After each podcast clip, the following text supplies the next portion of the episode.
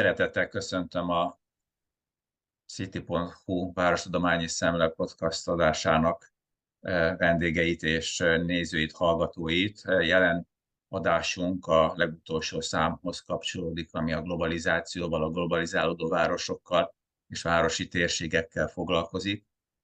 Egy olyan témával, ami rendkívül sok kapcsolódó kérdést vonz be. Egy régi új városhálózatokat létrehozó rendszerről beszélünk, melyet nagyon sok aktuális hatás is ér, ahogy Szirmai Viktória fogalmaz jelen számunk első tanulmányában, globális városok, globalizáció, a világ méretűvé vált gazdaság, a modern kapitalizmus rendszerének produktumai, számos fejlődést generáló erőbirtokosai, a gazdasági előrelépés letéteményesei, miközben számos világszintű társadalmi probléma, társadalmi és területi polarizáció forrásai. Egyre kevésbé tudjuk, hogyan értékeljük a globális és globalizálódó nagyvárosokat, illetve azokat a településeket, ahol megtalálhatóak a globális város jellemzők, és azokban a térbeli, azokat a térbeli formációkat, amelyek kimaradnak a globális hálózatokból. Tehát egy olyan átrendeződést, újrarendeződést tapasztalunk, amely amely értelemszerűen az aktuális folyamatok eredője is, tehát csak egy példaként a globális értékláncoknak, ellátási láncoknak a töredezettségét a, a pandémia erősen felgyorsította, így nagyon sok tekintetben a korábbi mondjuk offshore tevékenységeknek a reshoring tevékenysége váltotta fel a profit alapú döntéseket erősen befolyásolják, egyre jobban átveszik az érték alapú döntések, és hát olyan, olyan térségek megerősödését és a globális folyamatokba való egyre erősebb integrációját látjuk, ami a korábbi regionális és, és makroregionális jellemzőket is átírja. Olyan vendégeket látunk most, akik mind a diplomácia világából érkeztek, Kolletár Krisztina a külgazdasági atasi Magyarország hongkongi főkonzulátusán, és Pádi Zoltán külgazdasági és külügyminisztérium munkatársa. E, Krisztinát köszöntöm nagy szeretettel, Hongkongból jelentkezik, Pádi Zoltán pedig korábban Jakartában is, Jakartában is e, e, diplomáciai munkát végzett, így olyan igazán meghatározó nagyvárosoknak a a folyamatairól tudnak beszámolni saját tapasztalatik, munkájuk és személyes élményeik kapcsán, amelyek, amelyek minket különösen érdekelnek. És hát meg is szólítanám, nagy szeretettel köszöntöm vendég, szakértő vendégeinket, és hát ilyen általános kérdésként tenném fel, hogy mit gondolnak, mit gondoltok a, a, a, az, azok a városok, amelyekről ismeretetek van, hogyan érinti őket a globalizáció? Kezdjem én, mint... Igen, az tökéletes lenne, köszönöm szépen. Hát Hongkongot mindenképpen az eddig történelme során azt mondhatom, hogy nagyon jól érintette, nagy nyertese volt a globalizációnak. Igazából az 1960-as évek óta folyamatosan, amikor még ugye elkezdett gyártással foglalkozni, és ugye az ázsiai kisek egyike volt. Aztán ugye fokozatosan elhalt az ipara, és ma már egy nagyon más város látunk, és nagyon másra helyeződött a hangsúly. Ugye a világ egyik vezető pénz központról van szó. A kereskedelmi is még, még mindig jelentős, még mindig egy nagyon jelentős konténerkikötő, bár egyébként folyamatosan veszít a fúra szemben a jelentőségéből, de még mindig világ 9. legnagyobb konténerkikötője, még sokat exportál, egy nagyon, nagyon izgalmas város, nagyon sok részű a tevékenysége, és igazából minden úgymond kulcs, tehát kormány által kulcsiparágnak tartott iparága is azt mutatja, hogy, hogy a globalizáció Hongkongnak kedvez, és az egyik nagy nyertese, mert ezek a kulcsiparágok, a turizmus, az export, a pénzügyi szolgáltatások és szakmai szolgáltatások Szerintem itt most hagyom Zoltánt is okhoz jutni városai vonatkozásában. Zoltán, hogy látod Jakarta, Jakarta tekintetében a? Köszönöm szépen a szót. Rögtön egy minimális kiegészítéssel szeretném kezdeni. Én ugyan Jakartában teljesítettem 2022 nyaráig bezárólag diplomáciai külszolgálatot. Jogjakartában, vagy ahogy kollokviálisan hivatkozni szoktunk rá, Jogjában viszont még évekkel korábban kvázi diákként volt szerencsém néhány évet élni. Úgyhogy én tulajdonképpen ide azt tudnám becsatornázni, hogy milyen egy indonéz nagyvárosban diplomataként élni, illetve milyen egy indonéz léptékkel kisvárosnak minősülő, vagy közepes nagyságú városnak minősülő, de mondjuk mi magyarországi léptékeinkhez képest, mert ez egy milliós nagyváros, vagy milliós város, milliós település Jogjakarta, és milyen ott diáknak lenni, illetve milyen ott az élet, mi a, az, mik az alapvető különbségek a kettő között. Ami a globalizációt és mondjuk Jakartát illeti, ott ennyire egyértelműen pozitív válasz, mint amit az előbb Krisztina adott, talán nem tudnék adni az indonéz, jelenlegi indonéz főváros vonatkozásában. De ehhez persze hozzá kell tenni azt is, hogy Jakarta rendkívül sokszínű és földrajzilag is rendkívül szétszabdalt, ugye egy hatalmas szigetvilágról beszélünk, Indonéziának a fővárosa. Az ő Jakarta szerepe az, hogy egybe kovácsolja úgymond Indonéziát, és tehát emiatt az indonéz központi kormányzás figyelme mindig is rendkívüli módon befelé forduló volt.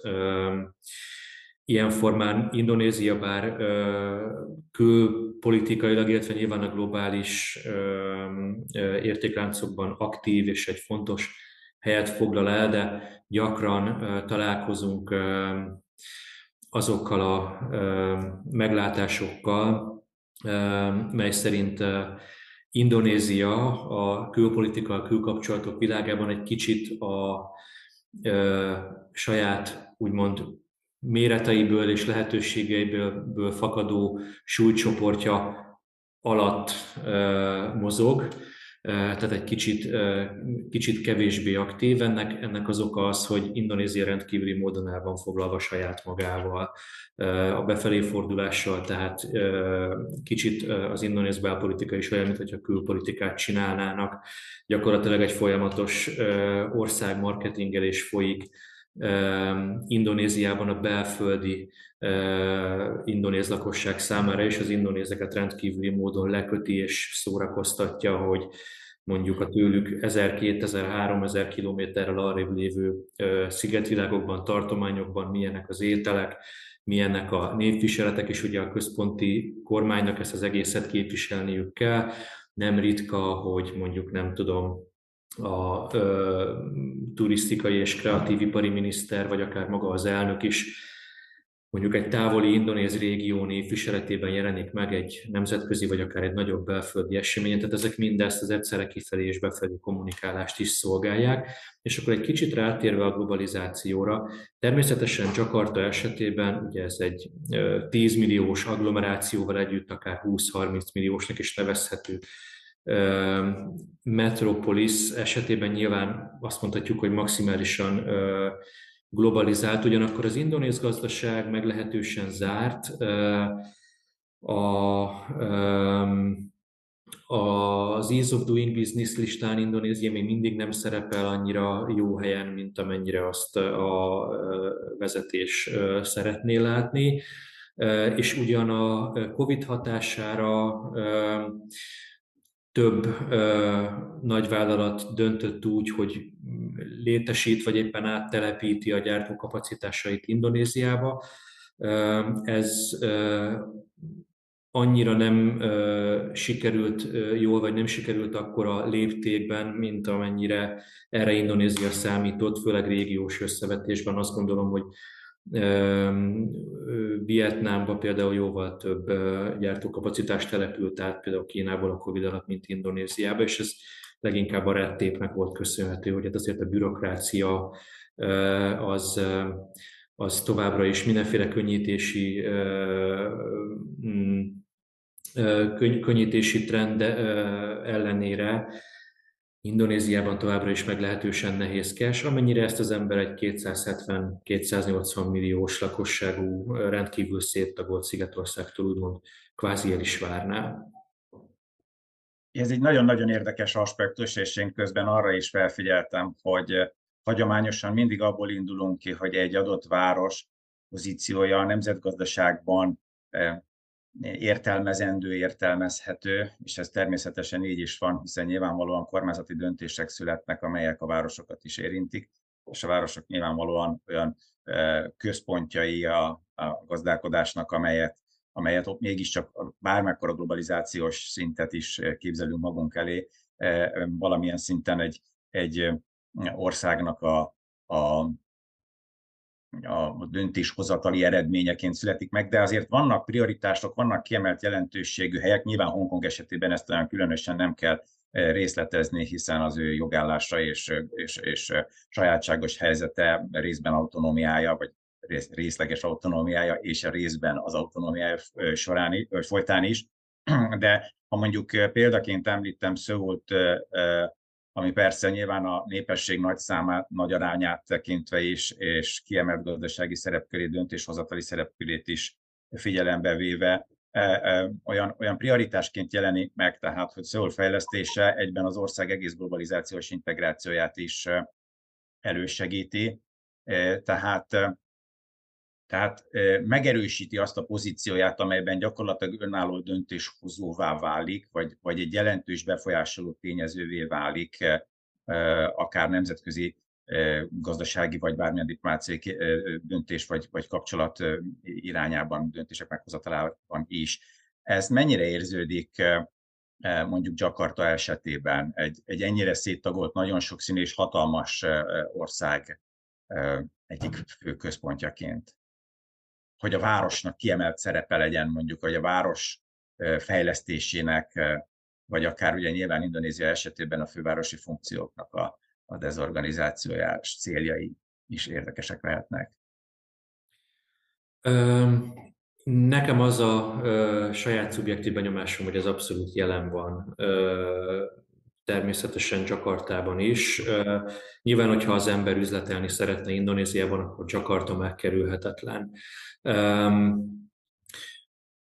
Úgymond külföldi expatok annyira nem szívesen települnek le Jakartában, hiszen a, az országnak vidéki helyszíneken, akár Jogcsakartában, de ugye elsősorban Balin jóval hivogatóbb, természetileg, kulturálisabban talán érdekesebb és szebb részei is vannak, mint a főváros, de hát ettől függetlenül Indonézia mindenféle decentralizációs tevékenység ellenére továbbra is eléggé fejnehéz Csakarta irányában, tehát ez egy egyértelmű pénzügyi, gazdaság és mindenféle egyéb központja is az országnak. Én nagyon kíváncsi vagyok személy szerint, hogy hogyan fog ez változni. A jövőben ugyanis, mint azt tudjuk, folyik az indonéz főváros átköltöztetése, tehát van egy ilyen elképzelés, ami most már nem is elképzelés, hanem kormányrendelet van róla, hogy hogy a fővárost át kell költöztetni, és egy új főváros épül. Még folynak a találgatások, hogy ez Jakarta sorsát hogyan fogja befolyásolni a jövőben, ugyanakkor a legtöbben arra teszik a voksukat, hogy azért a pénzügyi és gazdasági központ továbbra is Jakarta marad még a belátható jövőig. Köszönöm. Globalizáció tekintetében a Hongkongot azt különösen fontosnak értékeljük jól emlékszem, 2008-ban a Time-ban jelent meg az az írás, ami, ami egyenesen egy olyan globális metropolis hálózatnak a képét festette fel, amit Nylon Kongnak nevezett, ugye a New York, London és Hongkong szavak összeolvasásából, ami a rövidülő földrajzi távolságokkal, nyilván a közlekedés és a, a, a, az információ áramlásnak a, az egyre erősebb integráció révén egy, egy a, a két ma, ma is meghatározó globális központ mellé emelik Hongkongot. Ezt Krisztina hogy látja, hogy valóban igaz-e ez az azóta eltelt évek során?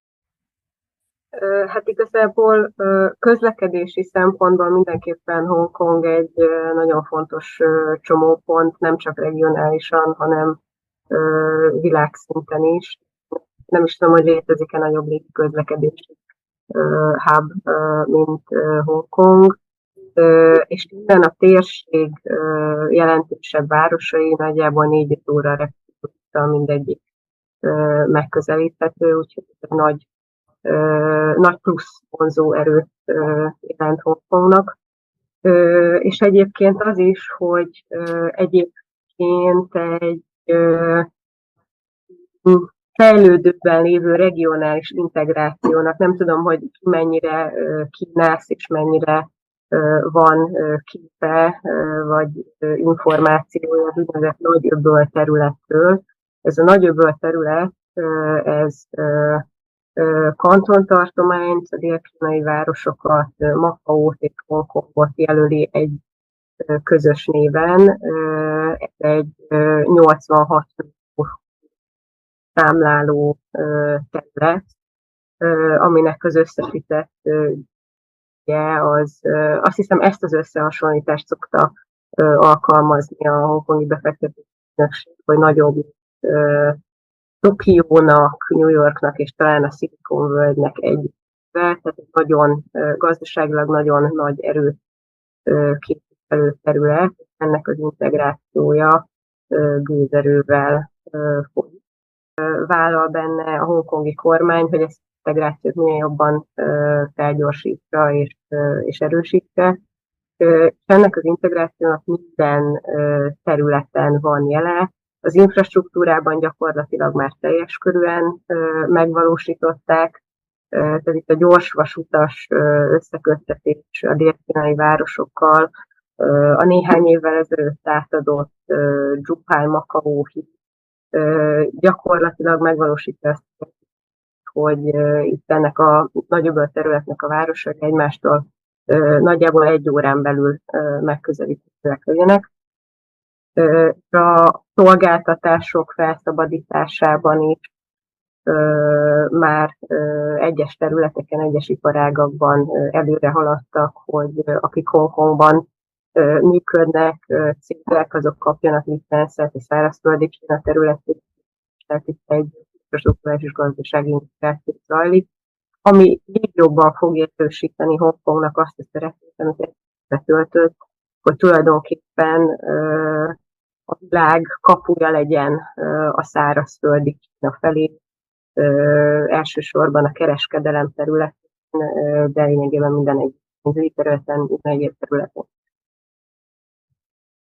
Ez nagyon fontos látni, hogy regionális integrációban az infrastruktúra meghatározó szerepű lehet. Emellett egyébként az is érzékelhető, és nem tudom, hogy ez mindenütt így van-e, ha Szöulból indulok ki, akkor, akkor egyre több olyan elemet igyekeznek kormányzati vagy helyi kormányzati szinten erősíteni, ami a ami a nem közvetlenül ott helyben, földrajzi közelségben elérhető gazdasági kapcsolatokat, hanem a távoli kapcsolat, távoli kapcsolatokat is bevonza. Ugye nyilván egy ellátási vagy egy értékláncnak nem csupán a termelés és a termelés egyes szakaszai a dizájntól vagy a, vagy a e, tervezéstől, ugye az, az, az értékesítés utáni szolgáltatásokig terjed, hanem nagyon sok párhuzamos e, e, intellektuális kapcsolathálónak a kiépítését is jelenti, tehát olyan platformokat igyekeznek, virtuális platformokat létrehozni és támogatni, ami, ami kvázi közösségé szervez a világ különböző területein élő, de egymással valamilyen kapcsolatban lévő, nem is feltétlenül már aktív eh, gazdasági kapcsolatban lévő partnereket, elsősorban a piaci magán eh, szereplőkre gondolok, hanem hanem bármilyen módon érdeklődőket, vagy bármilyen értékalapú kapcsolatú, tehát például mondjuk a, a Koreához valamilyen módon kötődő, akár a származás, akár a kulturális érdeklődés kapcsán oda kötődő embereket. Tehát létrehozni egy olyan virtuális networköt, ami egyébként nagyon jól működik, ezeknek aztán persze vannak évente ismétlődő eseményei is, rendezvényei is, amelyek akár már helyhez kötöttek is, akár virtuálisak is lehetnek. Értem szerint a Covid ezt egy kicsit ebbe az irányba tolta el, hogy, még inkább a virtuális kapcsolatok erősödjenek meg. Ilyen típusú mondjuk, mondjuk hálózatépítés érzékelhető, akármelyik Hongkong vagy Jakarta példáját vesszük alapul?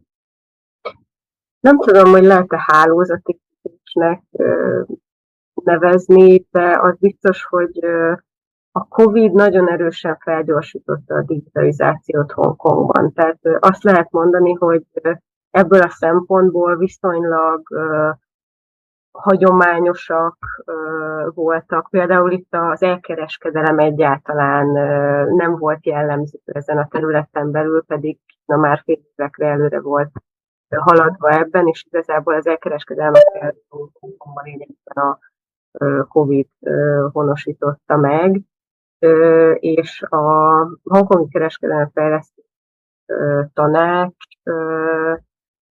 tulajdonképpen azokat a csatornákat, amiket a Covid után is, annak ellenére, hogy Hongkong végre hosszú után kinyitott, és már fizikailag is elindult, fenntartotta, tehát az online matchmaking szolgáltatásokat, virtuális kiállításokat, virtuális találkozó helyeket és platformokat az egész világjárvány alatt online térben nagyon aktívan promotálta Hongkongot több kevesebb sikerrel. Ezek a fejlesztések borzasztóan fontosak természetesen a globalizáció szempontjából, de nyilván maguknak a városok, városi térségeknek a fejlettségét, kezelhetőségét, fenntarthatóságát, gazdasági és ökológiai fenntarthatóságát egyaránt érintő változások, hiszen olyan városokról beszélünk, amelyek népessége nagyon nagy, és ez nyilván nagyon sokfajta és sokrétű problémát okoz, ugyanakkor persze lehetőséget is kínál, hatalmas munkaerőpiaci potenciál rejlik benne. Ezeket a kérdéseket a túlnépesedésnek, a fenntarthatóságnak a, a kérdését hogyan látják a kollégák? Zoltán. Akkor most kezdem én. Mindenek előtt egy pillanatra visszanyúlva még az előző kérdéshez, a magam részéről, Jakarta részéről annyit szeretnék csak hozzátenni, hogy abszolút csatlakozni tudok én is csak a Krisztina által elmondottakhoz.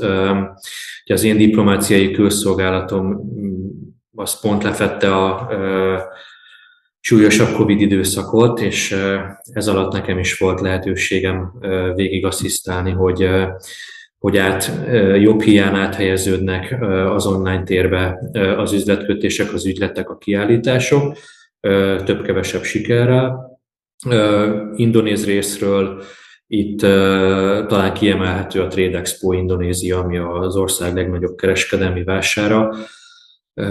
Ezt a Covid alatt teljesen sikerült az online térbe áthelyezni virtuális standokkal, virtuális B2B felületekkel, de teljes mértékben virtuálisan volt látogatható a kiállítás. Hogy az elmúlt egy szűk egy évben, amióta már nem vagyok Csakartában, ennek ebből mi maradt meg, illetve mi fejlődött tovább, arról sajnos naprakész információim nincsenek, viszont úgy gondolom, hogy a, mint mindenhol, ugye a jó dolgokat, a pozitív hozadékot itt is feltételezem, hogy megtartják a szervezők és beleépíti. Ugye nyilván a, főleg ami az üzletkötést illeti, ott persze a személyes kapcsolatok, a személyes találkozás elengedhetetlen. Annak idején külgazdasági attaséként Csakartában az volt a tapasztalatom, hogy meglévő kapcsolatokat lehetett ápolni online módon, rendszeres online érintkezésekkel. Új kapcsolatokat viszont viszonylag nehéz volt kiépíteni, hiszen nem volt meg az az alap, hogy a felek személyesen találkoztak, és hát úgymond érezték volna egymás között a kémiát, illetve annak hiányát. Tehát de azt gondolom, hogy ez nem csak az indonéz relációra, hanem a legtöbb kétoldalú üzleti relációra mindig az lehet. Igen, a hatásfok a Hongkongban is ennek azért veszélyes volt. Rátérve az aktuális kérdésre, kicsit elragadtattam magam a mondani valóban. Mi is volt a kérdés pontosan? hát a túlnépesedés, ezt egyébként pont te említetted, hogy egy, egy, azért egy 10 milliós, vagy akár a agglomerációval együtt 20-30 milliós város, városi térségről beszélünk, ami nyilván részben akár ennek, a, akár egyéb hát értelemszerűen a, a, a várost fizikai módon érintő kihívásoknak köszönhetően is hívta életre azt a folyamatot, hogy mondjuk kormányzati funkciók elköltözzenek. Ez nagyon sok más várost is, akár Szeult is érinti, hiszen ott is azért ez egy 20 éve tartó folyamat, amely már részben meg is valósult egyébként egy teljesen olyanan felépített Sejong királyról elnevezett városban, illetve oda történő áttelepítés. Nyilván ez sem új jelenség, és nem, a, nem csak a ázsiai térséget érinti, hanem más, más ott is.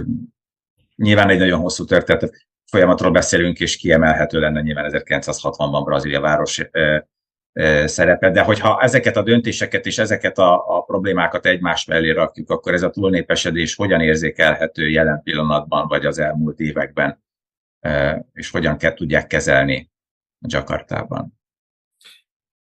Azt gondolom, hogy a, az úgynevezett túlnépesedés kérdése Jakartában, de talán egész Indonéziában nagyon jól, uh, idézőjelben nagyon jól érzékelhető és tetten érhető.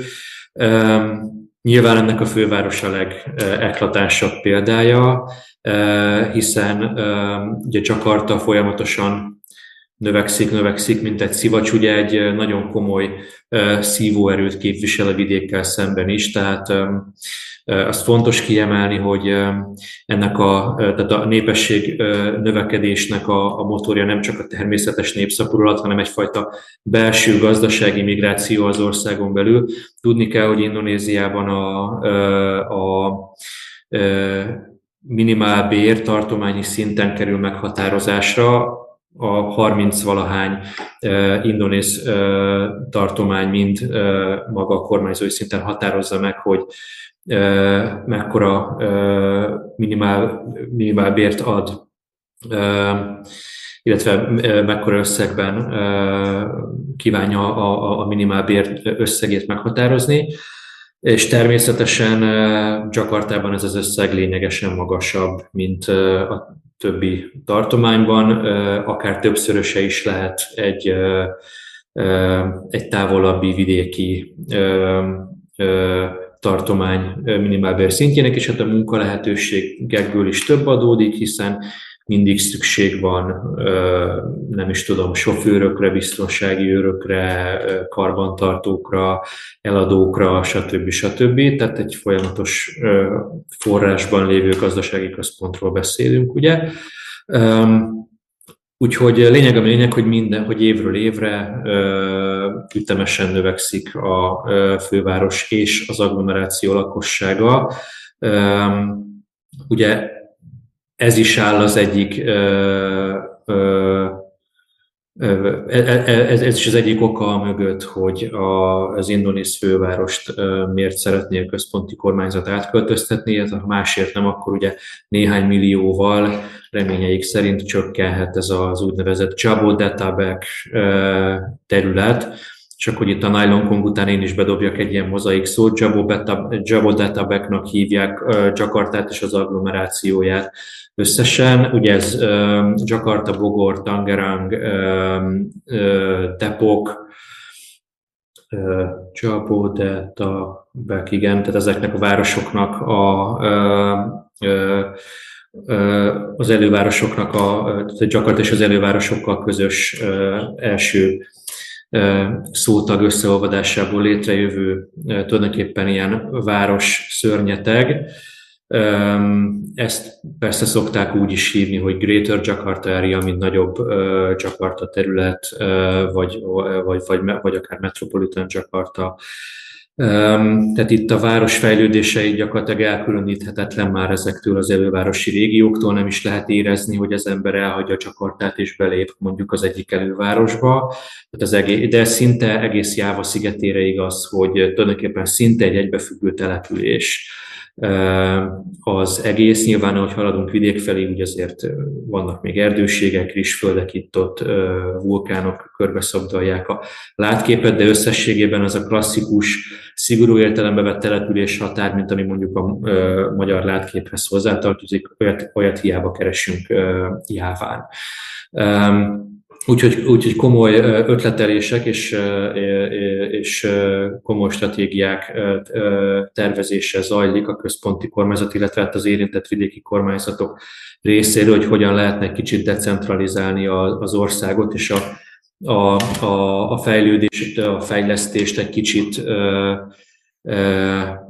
elvonni, fókuszilag jáváról és áthelyezni a többi tartományra. Természetesen itt a, nyilván a legnagyobb dobás az az új főváros lesz, majd Borneo, Kalimantán szigetén, hogyha elkészül. Időközben nagy szeretettel köszöntöm Görömbői Dávidot, Magyarország Bankok és Limai Nagykövetségének volt első beosztottját. De mielőtt megszólítanám és bekapcsolódna beszélgetésünkbe, ez a túlnépesedés kérdésénél erről beszéltünk éppen, amelyben Páli Zoltán nagyon érdekes meglátásokat és tapasztalatokat osztott meg velünk. Nyilván a túlnépesedés ott helyben a városok infrastruktúráját, épületállományát, közlekedését és nagyon sok kérdését befolyásolja, de értelemszerűen egyfajta ki, tolótényezőként is hat, akár városi, akár országos szinten mondjuk egyfajta kivándorlásra, ezt nyilván nagyon sok más tényező is befolyásolja. Hongkong esetében például mondjuk az 1997-es visszacsatolás vagy csatlakozás nagyon sok vállalatnak a legalább részbeni áttelepülését valamely más országban, más kontinensbe eredményezte, ugye nagyon sok például kaliforniai vállalat, vállalati székhely jelent meg, amely aztán a mai napig folyamatosan működő hát egyfajta hálózatot hozott létre. Ennek a hatása mennyire érzékelhető Hongkongban? Ugye, egy kétlakiság, nagyon sok vállalat és a vállalatot képviselők egyszer vannak jelen mondjuk az Egyesült Államokban és Hongkongban is, vagy valamely más helyszínen és Hongkongban is. Ez így van, hogyha jól emlékszem, a legutolsó felmérés adatai alapján például 1400 európai cég van, amelyiknek hongkongi, vagy 1400 körüli cég, aminek hongkongi leányvállalata is van, tehát Hongkong általában egy regionális központ nagyon sok európai és amerikai cég számára. Nyilván az elmúlt magunk számára nehéz időszakban azért zajlott egy kivándorlási hullám, tehát azért egy kb. 100 ezer hongkongi elhagyta Hongkongot, amiben vannak nyilván tőzsgyökeres hongkongiak, vannak külföldiek, óta külföldiek, és vannak amerikai cégek. Az európai cégek vonatkozásában ez nem volt jellemző, tehát többnyire itt maradtak, talpon maradtak. A japán cégekre, koreai cégekre se volt ez jellemző, hogy, hogy elmentek volna, tehát egyelőre mindenki egy várakozó állásponton van Hongkonggal kapcsolatban, és szorosan figyelik a fejleményeket. Ami a túlnépesedést illeti, Hongkongban ez már ö, nem egy jelenleg most probléma, ö, de hogy közödes távlatban vizsgáljuk, akkor várhatóan már ö, nem lesz az. Ugye most ez egy, nem beszéltünk az elején arról, hogy Hongkong körülbelül mekkora és hogyan néz ki, de ez egy 7,4 milliós város, aminek a városi területei azok nagyon sűrű lakott. Érdekes, hogy több mint 60%-a az 1104 négyzetkilométerének az természetvédelmi terület, tehát lényegében a városias területek be vannak zsúfolva az építhető területekre, és ez okoz egy nagyon komoly lakhatást problémát. Tehát Hongkong számára ez egy közös probléma, hogy egész egyszerűen nincs lakás. és éppen az új hongkongi kormány, Kerry utáni hongkongi kormány egyik deklarált fontosabb célkitűzése az, hogy a lakhatási problémát oldja, és ilyen embereknek olyan körülmények között élni, amit mi Európában például el sem tudunk képzelni. Például az úgynevezett subdivided fletek, tehát olyan osztott lakásokat, ahol lényegében egy normál magyar 50 négyzetméteres lakás területén mondjuk négy család él, vagy a kettes lakásokat, tehát ideális megoldások léteznek. Köszönöm szépen. Akkor hagyd meg Görömbéi Dávidot is, aki értelmszerűen bankok vagy limai tapasztalatai kapcsán biztosan tud valamit akár a túlnépesedéshez is hozzászólni, vagy az abból fakadó lakhatási, infrastruktúrális vagy szociális problémákról. Hogyne, szeretettel köszöntöm mindenkit én is. Igen, amikor másfél órája ülsz a bankoki forgalomba, és 10 percet haladtál, akkor, akkor igen, eszedbe jutnak érdekes kérdések a túlnépesedésről. Szóval ez a két város még, még nem járott hogy, hogy, hogy kiáramlás induljon. Ez a két város még egyébként nagyon érdekes társadalmi szövete van, nagyon komplex társadalmi szövete van mindkét nagyvárosnak. Ezek körülbelül 10 milliós nagyvárosok, agglomerációval pedig senki nem tudja, hogy mekkorák de még mindig folyamatosan érkeznek. Külső provinciákból ugye érkeznek azok, akik hát remélnek valamit, akár egy, akár egy, egy normális, elviselhető életet, a, a, a, ők hát egy kis részük megkapja, a nagyobb részük pedig csalódottan lesz jelen ezekben a nagyvárosokban, de külföldről is érkeznek sokan. Lima esetében majd egy millió venezuelait becsülnek, és a venezuelaiak szinte teljesen átalakították a város hangulatát. Ez is megérne egy külön szociológiai tanulmány. Bankok pedig olyan mértékű gazdasági központja nem csak az országnak, hanem a régiónak is, hogy, hogy folyamatosan jönnek, igazából minden társadalmi rétegbe. Tehát vezetői rétegbe is jönnek, középosztályba is jönnek, és nyilván rengetegen jönnek környező országokból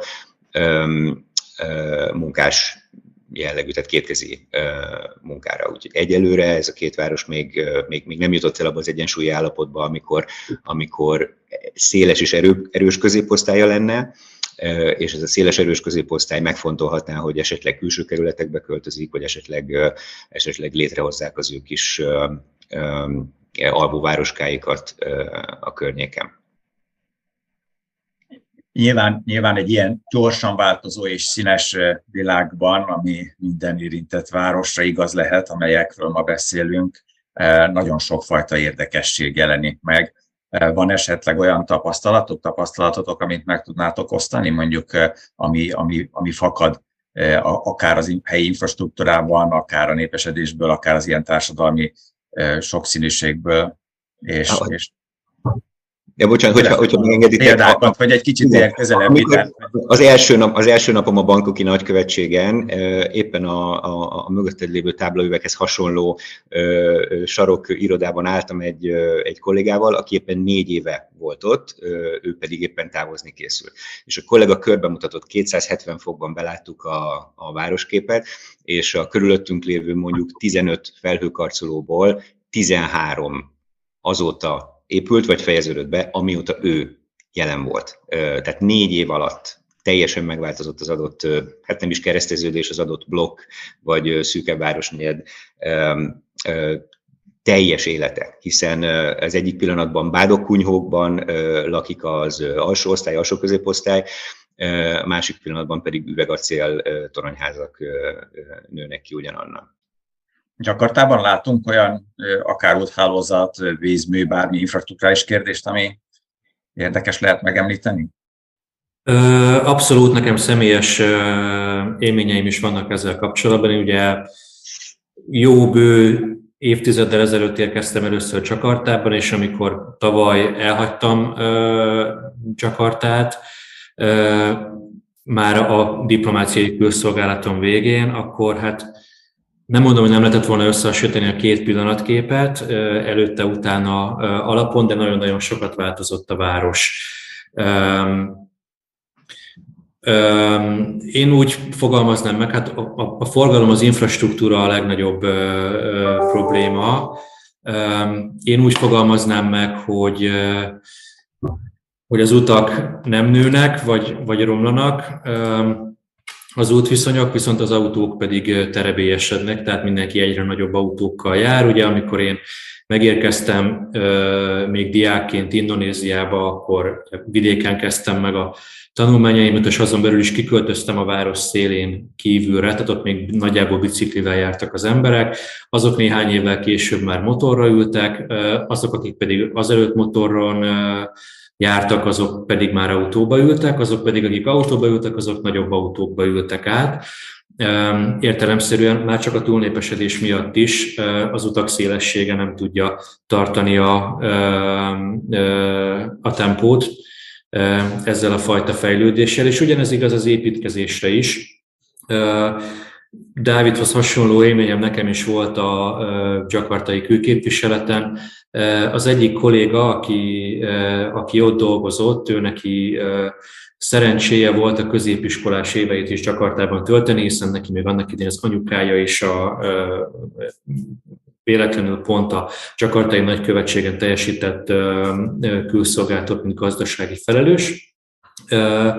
És ő mesélte, hogy hát igen, mi is ugyanúgy néztünk ki az ablakon, hát ott, ahol ez a felhőkarcoló állt, ott még a 80-as években egy tarló volt, illetve hát valóban ugye meg az interneten is lehet találni fényképeket, hogy mondjuk milyen volt a 70-es, 80-as, 90-es, stb. években a városkép, és hogy most milyen egészen elképesztő a különbség. És ameddig én Jakartában voltam, öt év alatt, hát hogyha összeszámolom a nagykövetség 200 méteres sugarú körzetében, hát szerintem nagyjából 8-10 ingatlan beruházás zajlott le, ezek közül volt felhőkarcoló építése nulláról, volt egy régi épület lebontása és átépítése, volt egy kétszer négysávos alagút megépítése közvetlenül a nagykövetség előtt, és ugyanitt zajlik most egy magas vasút fejlesztés is. Hát amikor én megérkeztem 2017-ben, már akkor azt mondták, hogy ez jövő augusztusban a függetlenségi ünnepségsorozat alkalmával már átadásra kerül. 2022-ben úgy távoztam, hogy még, még még pont nem adták át, de hát persze közben Covid volt, becsúszott ez az.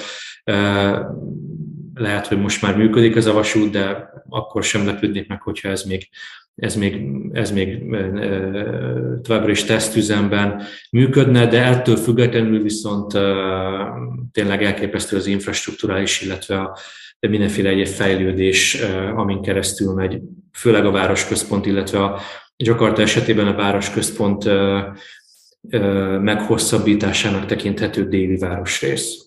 Az ilyen nagy, nagy, nagy, nagy léptékben növekvő és gyorsan népesedő városok nyilván nagyon sokfajta infrastruktúrális munkaerőpiaci és szociális problémát hívnak életre. Az egyik klasszikus megoldása a peremterületek fejlesztése, piaci szereplőkkel való együttműködés a helyi kormányzatoknak. Ezeket nagyon sokszor látjuk, hogy úgy nőnek ki, ahogy említettétek is egyik a másik után. Szeulnak a nagyvárosi térségére ez abszolút jellemző volt az utóbbi évtizedekben. Ezekre van is egy jó kifejezés, ami egy tulajdonképpen újságírótól származik, boombörböknek nevezi ezeket a, nagy, a nagyvárosok körül és a városhoz szorosan kapcsolódó új fejlődési gócokat, akár lakóhelyi beruházás, akár ipari beruházás lenne. Egy másik megoldás például az, amit Bogotában látunk, hogy a perlem területeken lá, élőknek a, a, a kirekesztődését, vagy valamilyen fajta módon megszüntetni, vagy az integrációját erősíteni, ugye létrejött egy olyan hát buszhálózat, tehát egy személyforgalmi hálózat, amely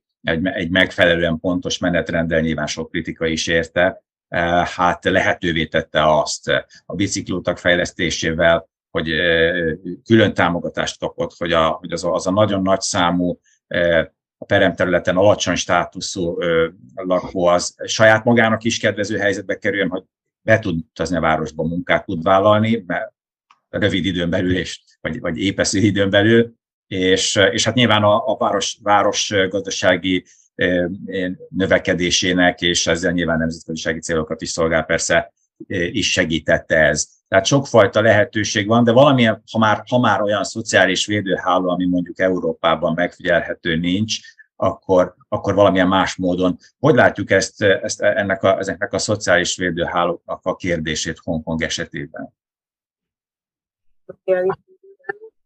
Hát van egy úgynevezett Mandatory Provident Fund, lényegében ez egy fix, ami a nyugdíj alapot kezeli, és lényegében az egyetlen ilyen szociális természetű hozzájárulás, ez az 5-5 százalék, amit a munkaadónak, munkáltatónak is be kell fizetni a munkavállaló fizetésének a százalékában, és magának a, a munkavállalónak is, tehát összesen 10 százaléka a fizetésnek ebbe a alapba megy.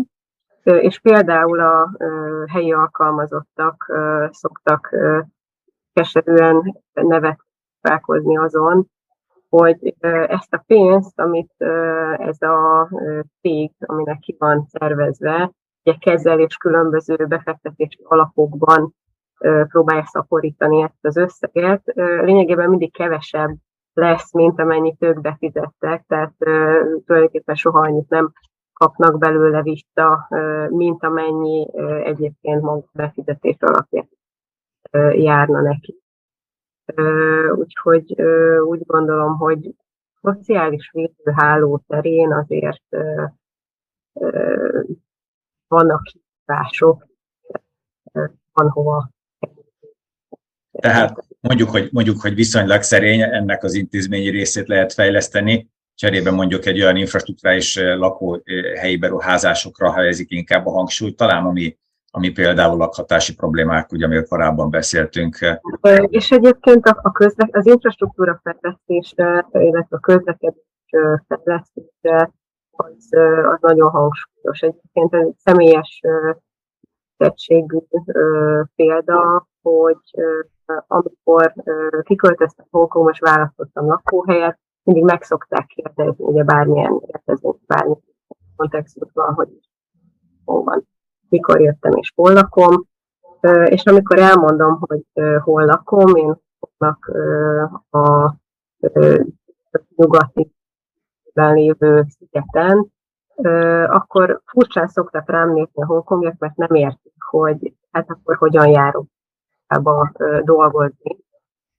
Igazából körülbelül hat éve van ennek a kis szigetnek megsorozta, amiről nagyon sok tőkekeres hongkongi sem tud, és úgy a kis szigetre, mint egy teljesen kieső valami. Valahogy körülbelül 6 éve fél óra alatt megközelít már onnan centrál. Tehát nincsenek is tisztában lényegében a fejlődés lépésvel, és egész Hongkongról elmondható tulajdonképpen én túlzással, hogy egy nagy építkezés az egész. Minden út plázába vezet, és minden egy nagy építkezés. Tehát szerintem nagyjából rá tudnék kontrázni arra, amit a kollégák saját városai kapcsán elmondtak arról, hogy mit a közlekedés, a kereskedelmi központok, vagy akár a, a reptér tekintetében. Tehát tulajdonképpen éppen megduplázzák Hongkongban a repteret. Igen. Ez, a, ez, a, ez, egy, ez egy fantasztikus dolog. Azt látjuk, hogy nyilván, nyilván minden ilyen fejlesztés elsődleges cél abból a szempontból is, hogy a, az adott városnak a, a nemzetközi összeköttetését, akár légiforgalom, teherforgalom, személyforgalomról beszélünk, de, de nem csak a tényleges légi összeköttetését, vagy bármilyen infrastruktúrális kapcsolatát erősítse, hanem szimbolikusan is egy olyan pozíciót emelje, amely mondjuk Hongkong esetében nyilván már megvan, régóta megvan, a, mondjuk Jakarta vagy Bangkok esetében egy, egy, egy folyamat, amely amely akár példákat is követhet, és amely, amely ugye, hát Dávid később csatlakoztál, ezért a, a globalizáció témaköréből kicsit kimaradtál, de nyilván a globális, az adott város globális pozícióját is erősíti. De hogyan látod a saját tapasztalatodból a globalizációnak a problematikáját, kérdéskörét? Hát Limának nincsen globális pozíciója, bankoknak meg hatalmas. hogyha így össze akarnám foglalni. Megengednéd, hogy visszatérek egyetlen gondolat. Persze, a, a bogotai, a bogotai példának azért örülök nagyon, mert Lima a totális ellentéte ennek. A limai politikai közéletben rendszeresek azok a mémek, amik elnökjelölteket, politikusokat mutatnak, hogy kimennek a peremkerületekbe, Los Olivosba, meg Pueblo Librebe, az igazán kemény helyekre, ott előadják a performanszukat, hogy akkor, hogy akkor, hogy akkor pont ezeket a fejlesztéseket végrehajtjuk, hogy valamiféle, valamiféle integráció, valamiféle mobilitás beindulhasson. Majd természetesen abban a pillanatban, ahogy megválasztják őket, ezek elfelejtődnek, és évtizedek óta, hosszú-hosszú évtizedek óta igazából csak újra termeli magát minden probléma generációról generációra. Hát, ami a globalizációt illeti, ott, ott, ott, ott azért bankok, bankok az elsődleges témánk, amiről lehet beszélni. Egyrészt melting pot, tehát, tehát ez, egyébként ez sokakat meglepett, akik, akik oda jöttek, de, de, de mindenki megtalálható bankokban és a, és a szűkebb vonzásterében, és ez vonatkozik az emberi oldalára is a dolognak, tehát, tehát mint, mint individuumok, egyszerűen annyian költöznek oda a világ minden sarkából. Másrészt pedig természetesen a gazdasági ereje bankoknak az, az elvitathatatlan is úgy, ahogy feltételezem ezt a saját városaitok kapcsán is látjátok és érzitek nap mint nap. Nincsen olyan komolyan vehető gazdasági erővel rendelkező ország, akikkel ne lennének nagyon komoly együttműködések, erős, vegyes vállalatok, stb. Tájföldet, aki ismeri, az tudja, hogy van egy ilyen szólásmondás, hogy Tájföld az 14 család és a királyi család tulajdonában van, és ez nem, ez nem egy túlzás. Az a 14 család, az, az, az ami el, magyar szemmel felfoghatatlan gazdasági erőt képvisel, és, és ők azok, illetve az ő köreik, akik, akik a globalizációban és annak hát számukra természetesen kedvező hatásaiban folyam, minden szinten részt vesznek. Az infrastruktúrális dolgokban pedig bankok nagyon érdekes, mert 5 perc sétára a nagykövetségtől, és a nagykövetség természetesen az egyik legjobb helyszínen található. 5 perc sétára már, már nyomornegyed van, meg olyan piac, ahol a a birkát ott vágják le, és folyik rá a vére a mandarinra, és akkor az szóval kemény, kemény helyek vannak egészen közel a nagyon fejlett városközponthoz, de például a tájföldi úthálózat nem csak bankokban, bankokban is, de nem csak bankokban, hanem országszerte is, engem megdöbbentett, és ugye fájó szívvel kell, hogy ezt mondjam, de mondjuk a magyar úthálózathoz képest csodaszámba megy a reptérfejlesztés, aki, aki valaha betette a lábát a bankoki Szuvarnabumi reptére már, már pre-pandémikusan is, az, az látta, hogy milyen fantasztikus világváros lehet az, aminek ez a reptere. És a pandémia idején még plusz fejlesztéseket is végrehajtottak. Azóta én még csak egyszer voltam, de tovább, tovább fejlesztik. A BTS, a Skytrain, ami a városközpont legfontosabb részeit köti össze egymással, és ennek egy oldalága a reptérrel is. Ez mind, ez mind, mind, mind erősíti bankoknak a, a, a nemzetközi pozícióit. Végezetül egy, egy, egy kicsit megfordítanám az egész, egész témánkat. Ugye 30 éve hallunk a globalizációról, annak nagyon sokrétű hatásáról. Körülbelül olyan 15-20 éve meghatározó a regionalizáció, ami, ami inkább a regionális gazdasági integrációt helyezi előtérbe a globális hálózatokkal szemben, és az utóbbi években meg két, legalább két oldalról éri mondjuk egyfajta ellentétes hatás. Az egyik ugye a nemzetállamoknak a megerősödő szerepköre, és így értelemszerűen a gazdaságpolitikákat, a nemzeti szintű gazdaságpolitikákat követve egyfajta visszarendeződés, valamint hát nyilván a, a, az ellátási láncok, értékláncok töredezettsége miatt a, a, a reshoringnak a, a, a, vagy, a, vagy valamilyen módon a, a, a hazai hazai termelők újra, újra be, beintegrálása és, és nagyobb hangsúly kap, amiért, amiért egy picit ez egy ellentétes folyamatnak érez, érzékelhető. Ezeket a, a ti tapasztalatok alapján hogyan látjátok, hogy mennyire zárulnak vissza, vagy erősödnek meg a helyi folyamatok szemben a globálissal? bármely vonatkozásban lehet népesedés, lehet.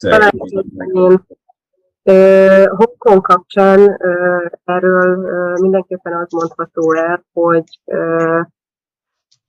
bármiáron el szeretnék kerülni, hogy, hogy a vissza erre forduljon. A központi kormányzat, mind a helyi kormányzat, minden létező lehetséges fórumon hangsúlyozza a nemzetközi együttműködés fontosságát, és, és a multilaterális együttműködés megtartását. Ők még mindig a globalizáció erősítés irányába indulnának el. Ugye Hongkongban szeretne csatlakozni a Regional Comprehensive Economic Partnershiphez, ami ugye a valaha létrejött uniós szabadkezelmi egyezmény. Szóval Hongkongnak mindenképpen érdekében állna, hogy a jelenlegi felállás és a jelenlegi világrend ebben a formában maradjon. Zoltán? Ismét csak csatlakozva a Krisztina által elmondottakhoz, Indonézia esetében is elmondható, hogy ők is, mint a többi ASEAN tagállam egyébként RCEP aláírók, tehát ők is tagjai ennek a az átfogó szabadkereskedelmi megállapodásnak. Ugyanakkor Indonézia esetében már jó ideje érezhető egyfajta asszertivitás, ami most az elmúlt években alaposan fel is erősödött, és leginkább olyan gesztusokban nyilvánul meg, hogy Indonézia megpróbálja a saját downstream feldolgozó iparágát fejleszteni, és ehhez kapcsolódóan, ugye Indonézia egy nyersanyagokban rendkívül gazdag ország, a nyersanyagokat minél inkább megpróbálja az országhatáron belül tartani, akár komoly korlátozó eszközökkel is, hogy azokat már csak egy bizonyos feldolgozottsági állapotban magasabb hozzáadott értékkel tudja exportálni, és így effektíve feljebb lépni a, az ellátási láncban elfoglalt jelenlegi helyhez képest. Dávid? Uh, ha az eredeti kérdést kell megismételni. Nem, nem, nem, nem, nem, nem, azon gondolkodom, hogy, hogy, hogy tehát Tájföldnek abból a szempontból mindegy, Tájföld számára abból a szempontból mindegy a dolog, hogy, hogy ott az indokínai félszigeten igazából megkérdőjelezhetetlen a, a, a vezető szerepe, legalábbis a bankoki ö, gazdasági centrumnak, nem feltétlenül az egész országnak, nyilván ezt le, lehetne boncolgatni sokáig, de, de a bankoki ö, centrum, hogyha regionalizmusba csapunk át, és ASEAN, oké, okay, bankok rendben lesz, de, de ugy, ugyanúgy a korábbiakhoz tudok csatlakozni. Tehát ezek, ennek a régiónak azért ezzel a régióval csodát tett a globalizáció, és nem eszükbe sincs ezt elengedni. A, gazdasági kérdésekhez nyilván a kollégák százszor jobban értenek, és el is mondták, ugyanezek a faktorok természetesen tájföldre is igazak, de hogyha például a legfontosabb tájszektort, a turizmus nézzük, eszük ágába sem lesz a tájoknak azt mondani, hogy regionaliz- regionalizálódjunk, ők örülnek minden egyes turistának, akárhova megy, akár bankokba, akár északra, akár, akár délre. Viszont ehhez kapcsolódva le, lehetne egy kérdésem a, a, a kollégákhoz. A, volt, volt egy olyan jelenség, amit, amit magam is csak akkor tapasztaltam, amikor már néhány hónapja ott voltam, hogy a magyar gazdasági szereplők, akik ugye szeretnének piacra lépni, kijöttek hozzánk, ott a KGL kollégák, vagy akár nagykövet úr, bármelyikünk vitte őket a programokra, és, és azt láttuk az, az arcukon, meg utána a búcsúvacsora idején az őszinte megnyílásaikból, hogy ő nekik látniuk kellett személyesen azt az elképesztő fejlődést, ahhoz, hogy, hogy valóban valóban a tudatukban tényleg helyre tegyék, hogy már nem Európa a világ, hanem, hanem most már egészen máshol játszódnak le a, a gazdasági folyamatok. Éreztétek ezt ti is a, a saját helyszíneiteken? Én pont az elmúlt hét agrármarketing centrum eleget értem, és több magyar cég szerencsészen vállalta, hogy, hogy ugye kijöjjön ilyen messzire, és egy nagyon sikeres programon vagyunk túl, és én láttam, amire te gondolsz. Tehát azért a fejlettségnek ezt a szintjét, azért ez mégis a világ egy modernebb városa, ahol van szerencsém élni. Hallani, elképzelni nem elég. Én láttam a szemekben a logást. Az Jakarta, illetve Indonézia esetében is az én rövid válaszom is az igen, és hogyha ezt egy kicsit jobban ki kéne fejtsem, akkor azt mondanám, hogy abból a szempontból Indonézia és Jakarta egy kicsit talán másabb megítélés alá eshet a magyar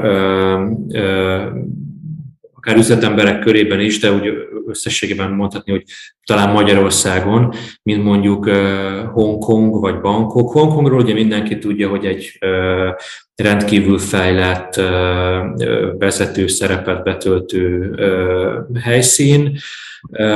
Bankokról is azért tudjuk, hogy igen, egy nagyváros, tájföld azért, hogy is mondjam,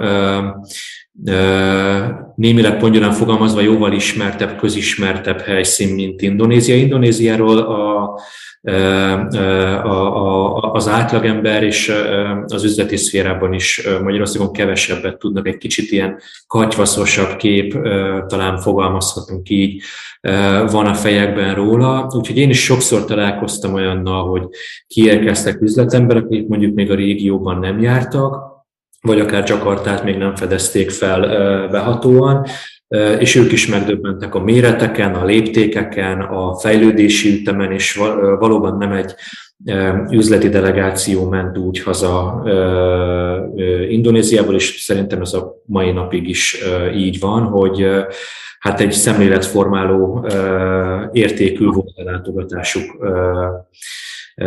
ebből a szempontból. És egyébként ez nem csak az üzleti delegációkra igaz, annak idején nekem volt szerencsém még a BGE, az OBIK kutatóközpont, illetve az MMB egy kisebb delegációját is kísérni egy-két alkalommal, és ott is abszolút ez volt a tapasztalás, hogy az a, a, a, a, még a tudományos szférában is, úgymond az akadémiai szférában is megdöbbenést okoz, úgyhogy Úgyhogy én azt gondolom, hogy, hogy, hogy a, a, az ázsiai és azon belül a dél-kelet-ázsiai fejlődést igenis mindenkinek látni kell, személyesen meg kell tapasztalni. Hát nagyon szépen köszönöm. Bocsánat, Dávid. Ezért is ilyen hiánypótlóak ezek a beszélgetések, úgyhogy nagyon, nagyon szépen Ez köszönöm. így van, én nagyon hálás vagyok mindenkinek, hogy eljött. Utolsó gondolatként még csak azt szeretném megosztani Zoltánhoz kapcsolódva, ugye e, e, e, elmulasztottam saját magamat bemutatni, miközben a kollégákat bemutattam. Én ugye a Budapesti Gazdasági Egyetemnek a, az, az OBIK-nak, az Oriental Business and Innovation Centernek vagyok a irodavezetője, és hát mi pont ezen dolgozunk, hogy egy felnövekvő új nemzedék számára, és remélhetőleg nem csak a saját diákjainkat értem ez alatt, hanem, hanem sok más külső e, érdeklődőt és e, Indonéziát egy kicsit közelebb hozzuk.